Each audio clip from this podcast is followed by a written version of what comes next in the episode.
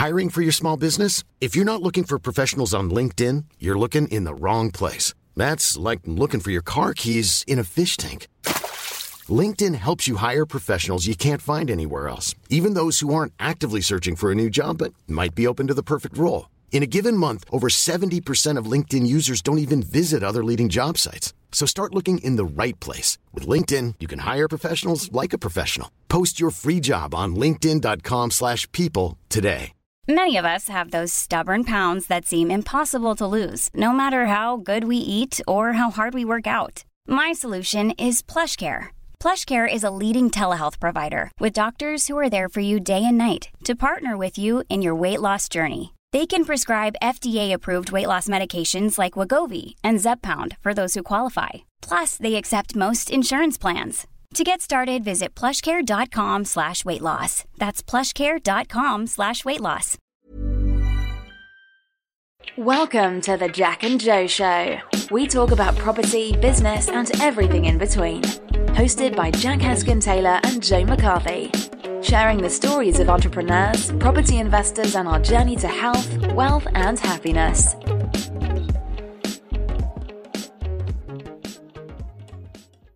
Welcome to another episode of the Jack and Joe Show with me, Jack Eskin Taylor. Me, Joe McCarthy. Today we are here with Billy Turriff. How are you, Billy? Very well, gents. Nice to be on your show, Joe and Jack. Thanks very much. Thanks for coming on. Uh, me, me and Joe done a little bit of background research on, on yourself, had a look on your website, and that all, all very, very interesting. Um, but what, what we'd like to hit it off with is how you um, how you got started in property, as, sort of as far back as you could go, um, the struggles of getting started, and, and how you sort of found your way.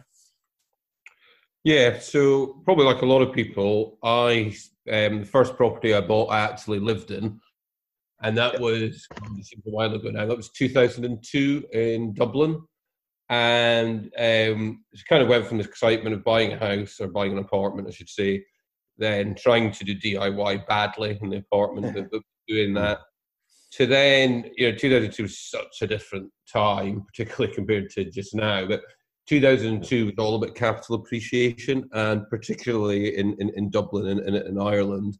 Um, and what I kind of realised, you know, by kind of 2003, was that the apartment had gone up enough that I could basically take equity out of it, and I could then um, use that as a deposit for a two-bedroom apartment for, for me to move into and keep my one bedroom apartment. And the kind of beauty of it was that the rent that would come in would cover my mortgage.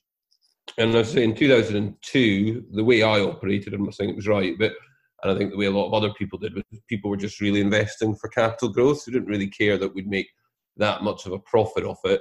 But as long as we could release the equity and buy something else, then over time everything would, would go up in value. So that enabled me to get a kind of a two bedroom apartment in Dublin quite quickly. And then, you know, as the buzz was then as well, was about buying overseas. Then as the other property went up in value, kind of thought I need to get into the overseas market. So I sensibly or stupidly bought a place in Bulgaria, thinking again that the capital values would, would, would just go up. Um, obviously, it then came to kind of 2007, 2008, and the whole market collapsed from kind of a capital growth perspective. And at that time, I'd also bought another place in, in the UK as well. And I ended up being in the situation that um, all the houses were in negative equity, basically. Um, and at the same time, I yeah I'd been working as a management consultant um, in, in, kind of different places in, in UK, Ireland, Turkey, um, the US, etc. So I've been kind of doing that as my day job along with it. And really, 2007, 2008, I just stepped away from the market. I just thought this this stuff doesn't work. I'm wrong. I'm going to have to keep forging ahead with a corporate career. And and I did that relatively successfully for, for a couple more years. But then in 2011, kind of came back to me that you know, I actually got more of a buzz of renting the houses and getting a tenant in than, than what I did of selling, you know, a million pound project for my work. So I started to get educated again. Back in 2011, you know, that there was forums like Singing Pig. Um, I don't even know Facebook was alive then. I certainly wasn't on it, but anyway, spent a lot of of time on, on singing pig and um, some other kind of online forums, etc. All of a sudden, then you know the, the idea about buying for cash flow was kind of what everyone was then doing. So I then kind of worked out in my head, well, I could buy some of these terraced houses at you know anything between sixty to eighty grand, and you'd get people in it, and you know you, you, your yield would be quite good. Um, so kind of did that for a bit, but then what I realised relatively quickly was that the yield on paper was good, but if your actual nominal money was quite low, which it will be in a 500 quid or 600 quid rent, that by the time you pay for a boiler or um, you know a repaint of the house, your your year's profits almost gone in, in, in a oneer. Yeah. Um, so then, as I was continuing to get educated, I then um, started to buy multi-lets in Liverpool. So you know, when you, you take a house and instead of renting one AST, you, you rent it to a group of people.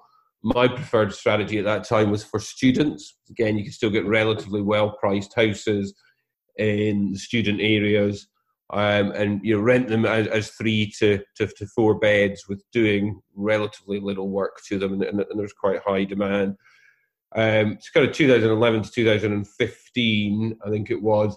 I, you know, I, I, did things a really old traditional way. I was overseas. I was in Dubai at the time, and you know, I basically would save up cash, buy a house, do the work, then we'd add a bit of value to it, and then we would refinance it.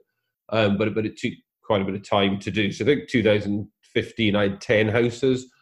Um, some of them were, were you know, underwater. You know, and half of them were underwater in terms of stuff in Ireland, stuff in Bulgaria, and then just some of the, the little terraces we bought weren't making any money. And then three others I owned with a joint venture partner.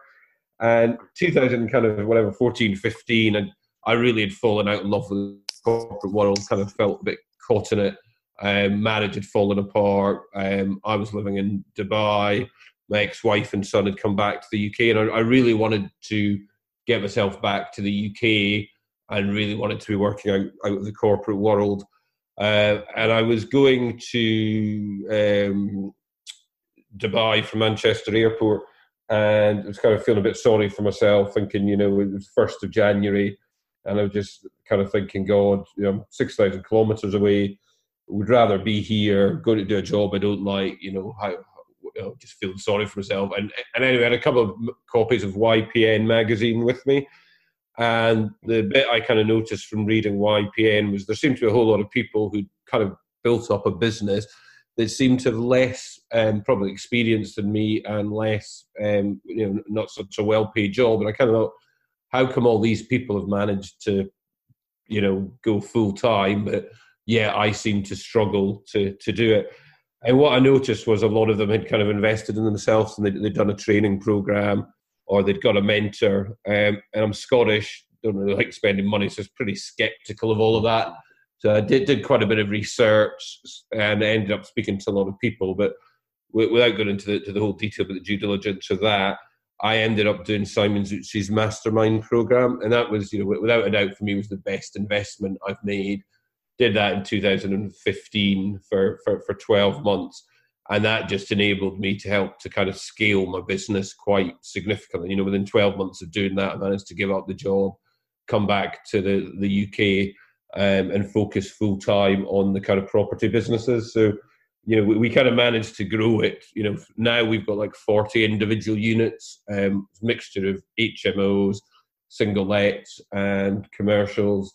We've got about 160 tenants, I think, in total across the the portfolio. Um, got um, developed businesses, so we, we've developed 60 apartments from Hamilton Square in the Wirral down to, to Plymouth on the south coast. Right. Um, still, still, still, still got one of them left to sell, which is in, in, interesting in these times. Um, we've got a small finance business where we kind of help other investors who have kind of got a bit of education but need to raise money um, on, on, on a first charge basis. So, so we work with, with some of them. And we also do kind of um, training and mentoring for people who've either started their property business but haven't managed to scale it or systemize it to the level they wanted. And also for people who are really in, in the corporate world want to get their time back and you know want to, to kind of leverage off what what, what property can do. So um, you know I, am a bit of a property geek. Um, you know, it's really I mean income is good from it, but it, it's really about I, I like doing deals. I like transforming buildings from old stuff, new stuff. I like being able to add value to something so you can kind of refinance a bit more. And then I, I like to give a good product either to an, an investor or to a tenant or, or, or someone that I'm, I'm, actually working with. I just, I really like the tangibility of property that you see the end, end use and there's lots of touch points to the guys that you, you employ to do the work, the brokers you use, the solicitors. Whereas in, in, the corporate world, I felt we were just kind of going round in a hamster wheel, creating stuff that really didn't get deployed and really didn't add value a lot of the time. Mm. Yeah. That was really, really, really good. Really, really interesting background. Um, one thing that I just wanted to ask Billy, if, if you could sort of give advice to yourself going back from when you first got started, is there anything you'd change or a certain type of investment you'd be more drawn to if you could go back and, and start again? I wouldn't have bought in Bulgaria. um, I don't. I mean, look, even if you think that that, that one, I mean, one of the good things about property is it's a bit like a bad haircut. You know, over time it can still come back. You know, so take yeah. that one Dublin for example. So I bought that 190,000 euros. In the peak, it went up to 330. Wow. In the crash, it went down to about 140. Um, I've still got it now, so it's still worth. Um, you know, it's only worth probably about 200 now. It's probably just sneaked above it, but the because it tracked uh, European rate, you know, the, the and was a tracker. I mean, the interest on it's ridiculously low. Um, and I've, I actually do that one in capital and repayment. But you know, the, the reality is I've got two years and, and then it's unencumbered. But I think my monthly interest on that just now probably about 35, 36 euros. And I managed to rent it out for I think twelve fifty, and that, that's under market with the same tenant for nine years. So I've been okay. I mean, the rental prices have jumped significantly in it. Yeah. Um, but still, you know, it, it, it, makes a good income from it. Um, you know, would I have liked to set sold it out at three thirty? Yeah, in, in, in, an ideal world, but yeah. th- there's nothing I think specifically I would have changed because part of it is is the journey, part of it is is learning about it, and you know you, you can never get everything right. Every time you hit a target, you just set another target and and, and do it. Um, I wish the, the, only thing I changed. I, I, wish I'd got educated before. Um, rather than different property strategies, I wish I'd kind of got educated and kind of had opened my head to to that part of um, information and knowledge to help fast track you. Okay. Yeah, that makes sense. Um, at the moment, so like um, obviously, um, at time of recording this, like we're in the middle of a pandemic, um, yeah. the coronavirus. How has your business kind of adjusted to what's going on at the moment? Yeah, so kind of look at it in several ways. You know, the first from a kind of a personal level, um, you know, if you think when this really kind of happened, it was kind of a couple of weeks ago, and we almost, you know, quite naively just didn't even think about it too much. I kind of realized when it was going on in China, what's happening, then it was quite distant. And then when it was on in Italy, even then, I don't think many people, including me in the UK, seemed to say much about it. And then when it kind of hit here, and there was a couple of cases, no one seemed to do anything. And I just remember there was a what, what it was almost probably it was the first press conference, and it was you know just kind of coming out that you know what was happening to restaurants, what was happening to pubs, and, and you know I think at that point Italy was getting quite a high number of deaths, and there was kind of a fear about the country, and you know openly put my hand up and went into that same thing. You know, it's kind of the what is a virus? What's this invisible thing? um, all, all, you're hearing about is deaths and something that you can't control and you can't see. So kind of we definitely went through a bit of a panic with that. And then when kind of government announcements were coming out, you know, and I think the government's actually done a good job, you know, the transport business and, and employees, but you know, went through a process from you know, hearing, okay, people don't have to pay rent for three months, and that was before anything but mortgage holidays or anything come out. And it's like, my God, like if people don't pay rent, then everything is shut down um, then okay, your building sites might be open, they might not be open. Well, but we've got developments on the go, and we've got bridges on the go. Um, you know, to okay, you, you can't do viewings, right? Well, or how can we fill our rooms? Um, how can we sell our, our, our development? So went for a long time of kind of shock in terms of what the hell's going on in the world. You know, you know, am I going to die? Is family members going to die? Uh, and then I can't do the business. And you know, there's a couple of things I did. I, I, kind of actually got into the data quite a lot and actually understood what the hell the the virus was. Um, you know, in, in very simple terms. I'm certainly not trying to belittle it, but you know, it is like the flu. So it's not a it's not a new disease that's out there. You know, these, viruses do do exist. So you're getting rid of that thing that you just almost get, get attacked by a zombie and die. Um, and then also you are working out what my you know my worst case scenario was, and I find that quite useful. You know, so you actually think everything goes away. You know, you're you're in lockdown for eighteen months, so you you go bankrupt because you can't service anything. It's kind of like well, if I had to start again, you know, I could simply move into a, a rented terrace house rather than owning my own house. Um, if everything had got nationalised by the government, I, I, could get a job driving, could get a job in, in, in Tesco's, you know, and, and yeah. you, you put yourself in worst case scenario and saying, well, okay, you could still pay your bills, still operate. You'll go camping each year, you go to caravan rather than going on five star holidays. It's kind of actually understandable. Your world wouldn't come to an end. Something Getting grounded and then actually doing a lot of stuff about the, the actual data as well. You know, so seeing you know the, the, curves in China in terms of it coming out of lockdown, being back to, to business, and it's really good now. You, you look at the curves now. Iran's the second country that's now got less active cases. So actually understanding what what it was. So you know, get, getting rid of the fear, getting the realities. You know, knowing that we're going to go through a curve. At one point, we'll go out. There will be social distancing, so, so this will definitely be long lasting. Yeah. But then saying, hey, what, what, what do you actually need to do to plan for this?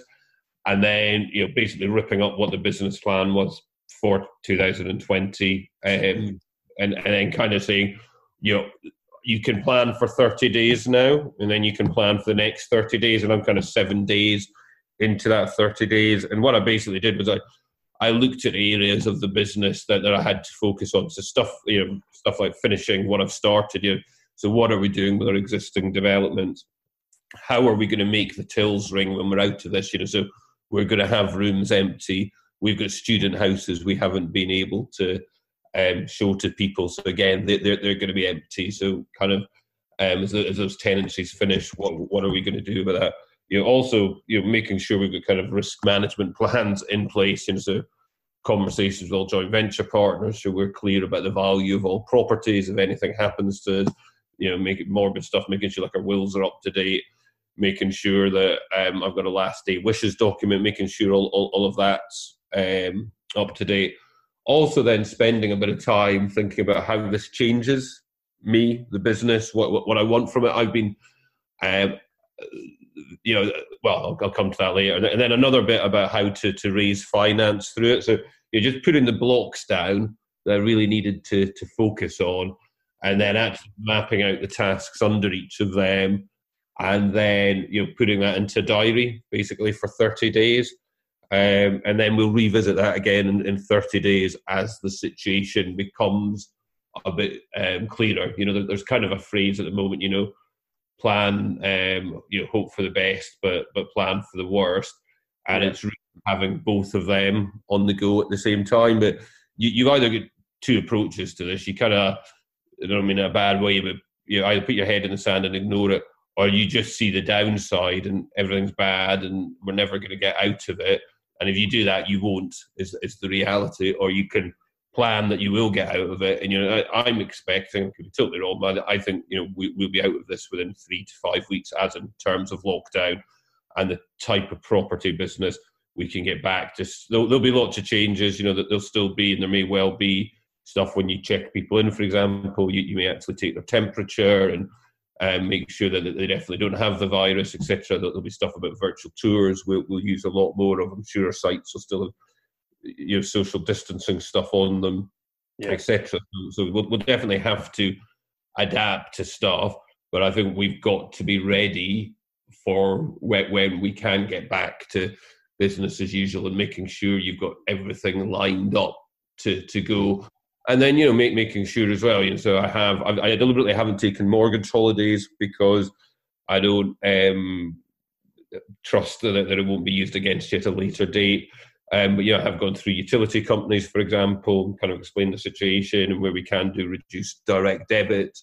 You know, have spoken to certain providers I've worked with for a long time, saying that you know that the next six months are going to be good. Obviously, still want to work with you, but could we do a deal on um, what we're paying in terms of your supply? So we'll pay so much now, and then we'll catch up with extra payments at the end because the, the bit that caught us out and, and, the bit I would do differently is I always thought I was quite well um, liquid and funded. So we've always kept three months operating costs in the business, about 100 grand. Um, that would mean we you know, couldn't take anything in, we'd be fine. Yeah. But we've also then had unencumbered property. So we, have got about a million of unencumbered property that we always thought if we ever needed something quite quickly, we'd simply just sell one of them or we'd raise finance on them. And we're yeah. going through that process. But, you know, challenges one about getting valuers, etc. There's challenges just with legal stuff because there there always is. But there's also challenges about well, certain lenders want to reduce you know, really low loan to values. Certain stuff we didn't want to do. You know, some of the stuff that's unencumbered, we're going to be doing work to it. They really don't want to be taking out money now when I'd rather be taking that out in three, four months down the, the, the line when it's done because it's extra cost. But the reality is knowing that you know cash is king at the moment, so spending time doing that, um, and you know, and just having a realization that you know, again, we're going to have a blip. You know, we typically, you know, only ever have one or two houses empty, and we go in and we refurb them, and, and then they go again. So we we normally operate, you know, pretty full capacity, whereas we've had we're going to have three months where we're being choked basically where we can't let rooms where we can't do it so, so we're going to have a situation come the first of, of July, I know we're, we're going to have houses empty, and we'll we'll we'll, we'll need to address that. And um, you know, but but but but it is what it is. You know, it, it's just working yeah. with all those things. And I think just you know, again, the reality is, I've got friends who are in the catering bar business. You know, their businesses are are stuffed. You know, I, I kind of think in the property business you know, in a scale of one to ten, um, you know, ten being you're really badly affected by this, I'd, I'd argue we're affected like at two or three. Yeah. Um, and you know, it it will end. We will come out of it, and and there will be upside at the end of it. I mean, for probably a lot of people can't see that, but I'll, I'll guarantee you, you know, we'll make changes to the business. So so we'll you know, already some of the stuff gets out. We'll go from holding three month cash reserves to holding six month cash reserves so we we can never be caught out like this again. And Then with the aim to increase that to to 12 months over um, you know a couple of years. Um, I, I, think we'll, we'll end up using technology a lot better for viewings, etc. Yeah. Uh, again, just just thinking about how you know one of the other good things I've found from this is how good your kind of supply chain is. So how good the people are who work with you, the tools you've got, the processes, and, and you, you see quite clearly those that step up and, and, do above what they what they have to do for you. Yeah. And I'm you know hugely grateful for that, and, and, and also seeing parts of the supply chain that doesn't work so well and they don't mm-hmm. actually need it, and, and, and there's an easier way to do stuff. Yeah, yeah, no, definitely, definitely agree with that. We we've noticed um, one or two projects that, that we've sourced recently. Um, sort of the the builder and project manager, they've still been going out there. Surveys have still been done. They've still managed to get things done. And even when speaking to certain agents, some agents are just like they answer the phone. They're like, no, not not working. No virtual viewings. Not doing anything. And then on the other hand, they, you know, a smaller agent, a one-stop shop, they they're doing the full whack, virtual viewings uh, lock boxes, dropping keys off. They're doing everything they can to keep going. So what you just said there really, um, it really does make sense to, to what we've been seeing as well. Yeah, and I think I mean that's always been my strategy in terms of, of people I want to partner with. So, so I typically, whether it's my architect, whether it's kind of agents, um, accountants, not so much, it's a little bit bigger, but I kind of like people who are on the kind of entrepreneurial journey. Yeah. You, you still get contact with the owner direct to them um, you know, they're, they're at the point when, when they're slightly bigger than a one man band, but they're, not at the point with multiple shots, multiple people to go through. And, and I just find you, it's the sweet spot in terms of service and price. You know, when when stuff gets too big, service just gets a bit too standardized. Yeah, yeah, no, I, I completely agree. Um, so obviously with everything that's going on at the moment, me, me and Joe we, we've had many discussions about it and, and agreed that we've just sort of like um, come to a, an agreement that we're just going to just plod on and carry on and try and take as many opportunities we, as we can right now. Where do you see the opportunity in the market yourself? Is there anything that with this going on you're now going to focus on? Yeah, I think I, I think understanding what will happen is, is probably sensible. So if you think I, I can see there'll be three groups of people that will come post this. You know, the first group of people that will just kind of think, my God, being actually owning my own business is just a pain in the neck. I do it for years. I don't make any money. I got very little support, um, you know, from, from kind of government society. I want to actually go back into to a big company and in, in, in, job. So some yeah. of those will potentially be looking to sell stuff. There will also be people that I think will probably be a bit more like me, who will have to sort out a bit of a mess that's been created from this, and they'll kind of have to trade their way through it and still be just you know, totally committed to it but probably won't be as aggressive in their growth as as what they were previously. Um, so again, some of them won't be in the market, so that there'll be less people to compete against.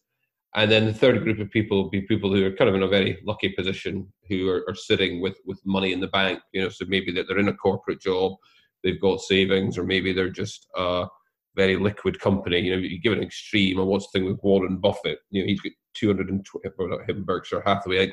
220 billion of equities and 110 billion of cash, It's just kind of wow. a completely different version of liquidity. But so, so you get three groups of people coming in it, and, and ultimately, you know, you, you can't shrink your way to, to greatness. So at a certain point, everyone does need to think about where the growth will be in the market.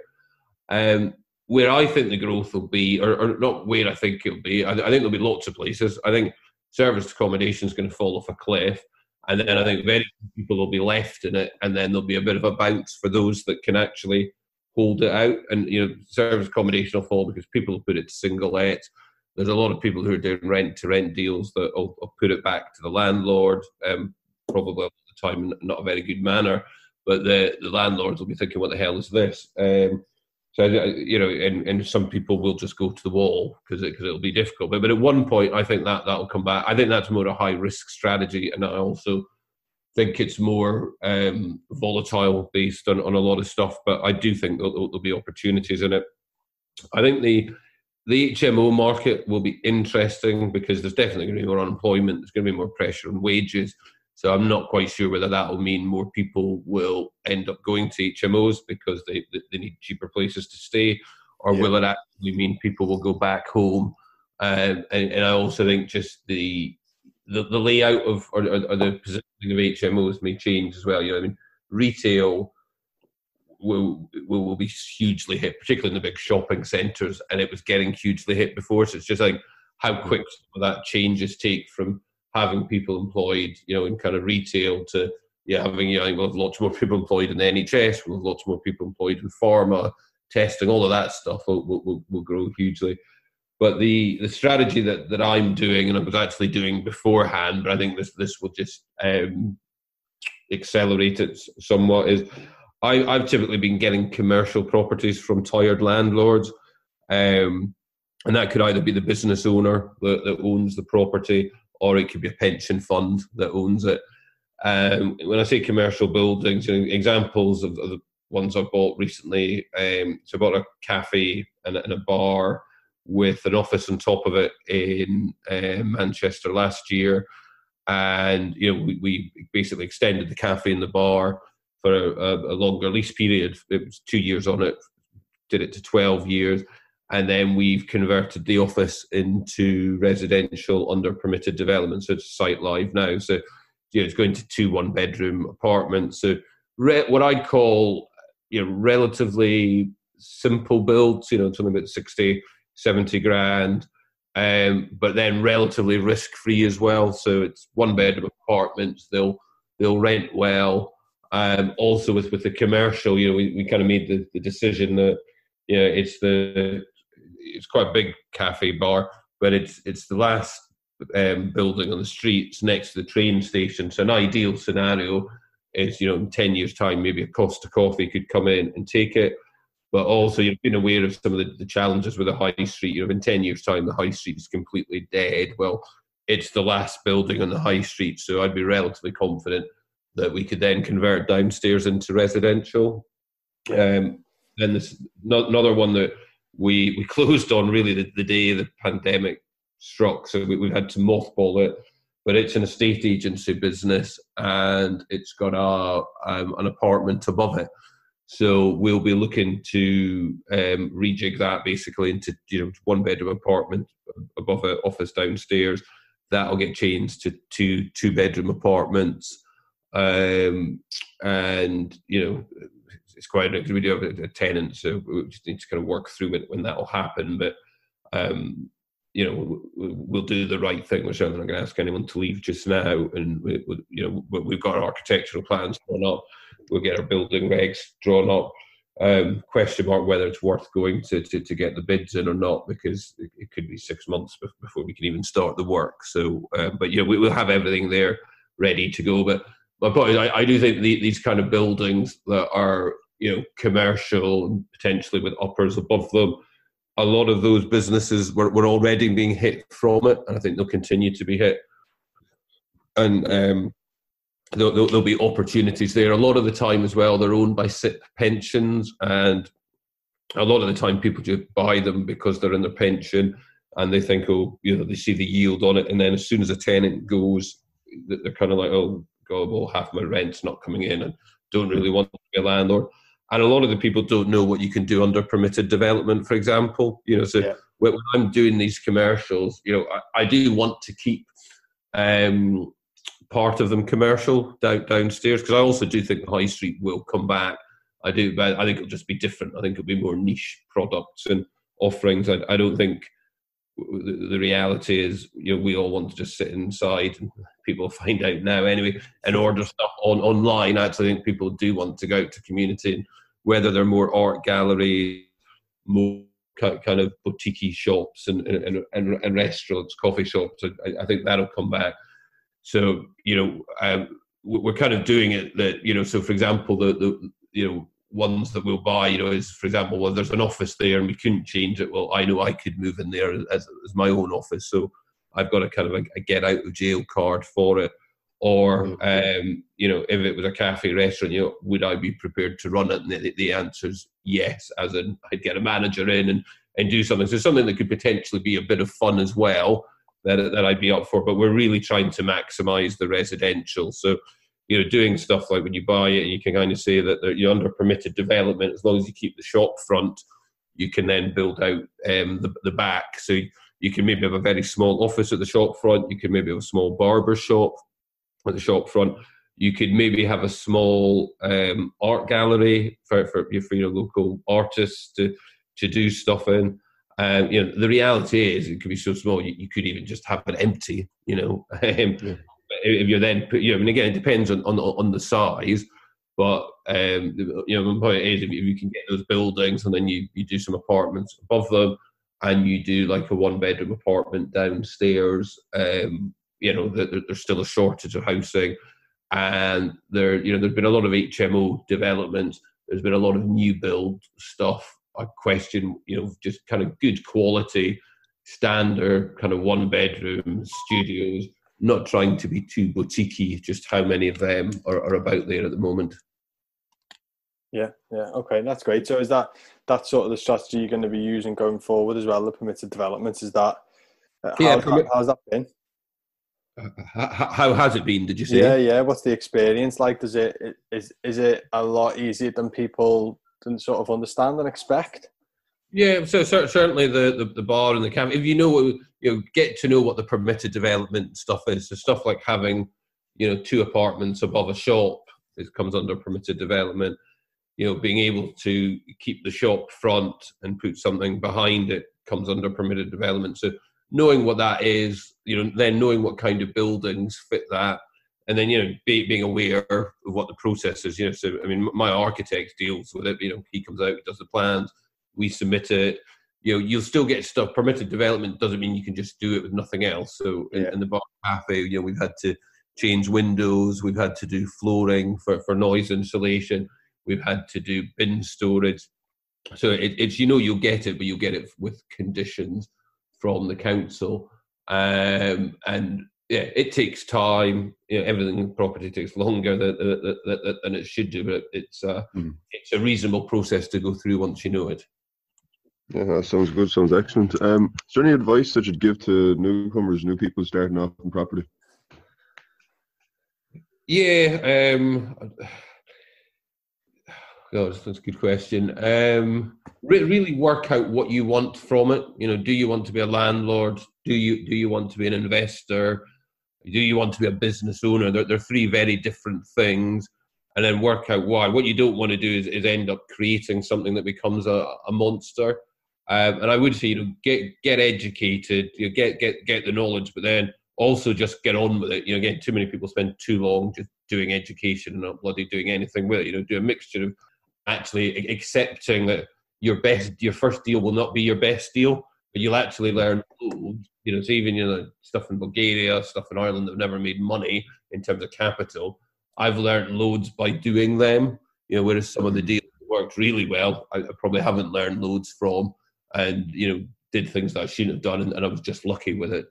Um, but yeah, I, I think that would work out what you want to do. You know, landlord, investor, business owner get yourself educated, but, but, but take action with it as well.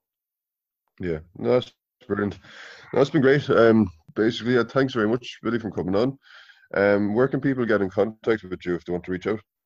Yeah, so you can email me billy at billyturriff.com. It's Turriff spelled T U R R I F F, or um, I'm on Facebook as well, so you can contact me through that. Perfect. That's, that's brilliant. Great think we potentially have you on again, Billy, in the future? Yeah, absolutely. Be nice to speak to you guys and tell you what's happened probably in July, August, and see how we're doing. Yeah, that would that'd be really interesting. That'd be really good. Cool. Appreciate right. it. That's been great. Excellent. Thanks very much. Thanks very much. Great lads. Take care and speak soon. Cheers. Bye. Bye We talk about property, business, and everything in between. Hosted by Jack Heskin Taylor and Joe McCarthy sharing the stories of entrepreneurs, property investors, and our journey to health, wealth, and happiness.